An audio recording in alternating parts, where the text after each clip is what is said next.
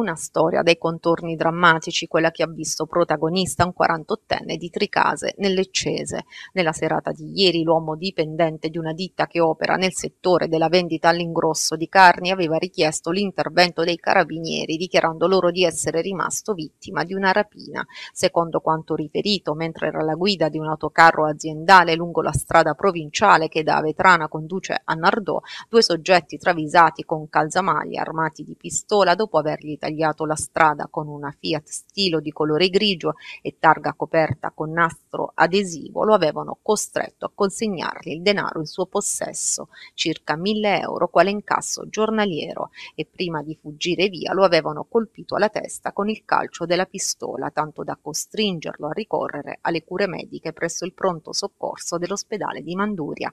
La versione della vittima, apparsa subito incerta, ha indotto i militari ad approfondire le circostanze, riscontrando evidenti contraddizioni. Messo alle strette dagli inquirenti, l'uomo ha ammesso le proprie responsabilità dichiarando di aver inscenato la finta rapina per far fronte a difficoltà economiche. Il 48enne è stato denunciato. Due agenti del commissariato di Martina Franca hanno soccorso nei giorni scorsi un'anziana donna che era stata colta da malore. La donna si era accasciata sul balcone della propria abitazione quando alcuni passanti hanno allertato gli operatori. I poliziotti hanno raggiunto il pianerottolo dell'abitazione della donna e dopo aver tentato di aprire la porta serrata dall'interno hanno deciso di sfondarla. Assieme agli agenti anche il personale del 118 chiamato nel frattempo per prestare soccorso. La anziana, già sofferente dopo un periodo di osservazione in ospedale, ha finalmente potuto riabbracciare i propri cari. Gli uomini della Guardia Costiera di Taranto hanno sequestrato nella giornata di ieri circa una tonnellata di cozze nere trasportate dopo la raccolta da un impianto di allevamento illegale in due note attività commerciali del territorio. I mitili con molta probabilità proverrebbero dal primo seno del Mar Piccolo, la cui pesca è vietata da un'ordinanza regionale in virtù della presenza di diossina, PCB e sostanze cancerogene. Durante le attività a cui ha preso parte il personale del Dipartimento di Prevenzione produzione aslionica sono stati effettuati campionamenti sul prodotto per confutare la presenza di cancerogeni disagi presso le strutture sanitarie del capoluogo ionico. Questa mattina lunghe code presso il Santissima Annunziata di Taranto di cittadini intenti ad effettuare il tampone programmato in vista del ricovero. Secondo alcune testimonianze, numerosi cittadini si sarebbero radunati all'ingresso del nosocomio ionico sotto il sole in attesa del proprio turno, tra loro una donna incinta e persone con patologie. L'emergenza pandemica ha aggravato il quadro già precario di un servizio sanitario in affanno, carenza di personale a fronte di un esponenziale aumento di pazienti in difficoltà ha reso soddisfare la domanda particolarmente arduo. Diverse le denunce dei sindacati che chiedono di implementare l'aiuto al personale attivo negli ospedali e nei pronto soccorso e destinare maggiori risorse per migliorare la qualità dell'offerta sanitaria. Le estenuanti code di cittadini sono solo alcuni sintomi di un'organizzazione da rivedere in seno alla politica regionale e alle ASL di competenza.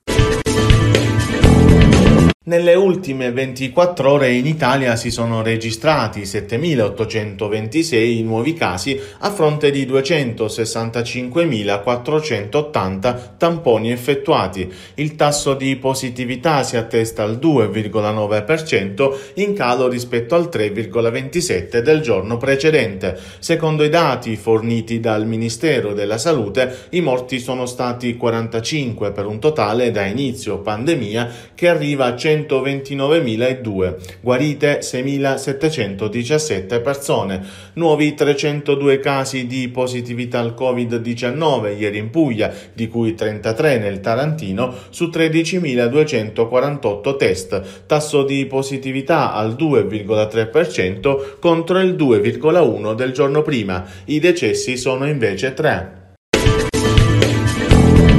Sono 5.315.929 le dosi di vaccino anti-Covid somministrate sino a ieri in Puglia, dato aggiornato alle ore 17 dal report del governo. Le dosi sono il 90,4% di quelle consegnate dal commissario nazionale per l'emergenza.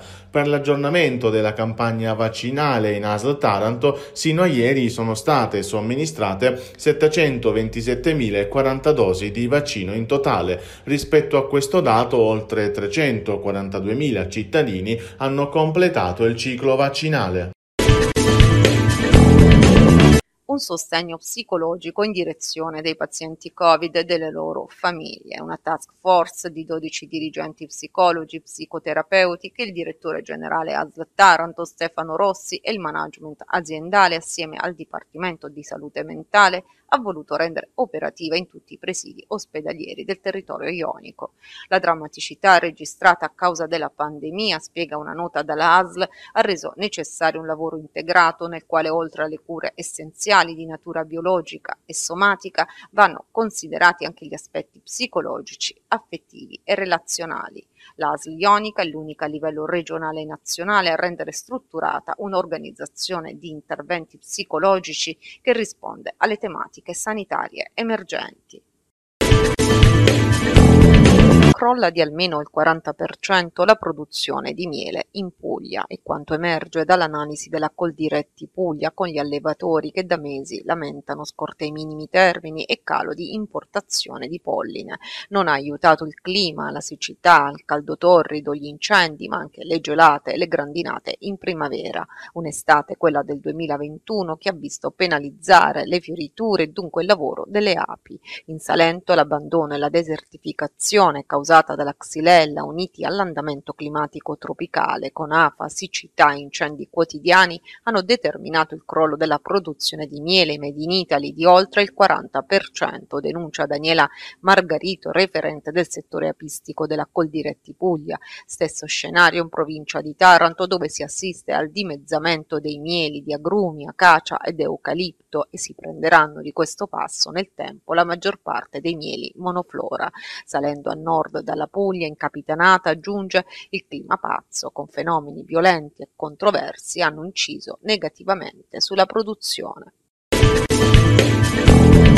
Una bella consuetudine che è tornata in presenza con il CUS Ionico Basket Taranto ancora una volta è sempre protagonista. Anche quest'anno il premio atleta di Taranto, giunto alla tredicesima edizione, ha consegnato due riconoscimenti al sodalizio rosso-blu premiato nella sempre particolare cornice del Castello Aragonese. L'iniziativa ha visto anche la partecipazione di alcune stelle dello sport azzurro reduci dai successi delle Olimpiadi di Tokyo 2020. Al Castello Aragonese, tra gli atleti olimpici nostrani, due riconoscimenti quindi per i rossoblù, miglior squadra e il vicepresidente Roberto Conversano, miglior dirigente.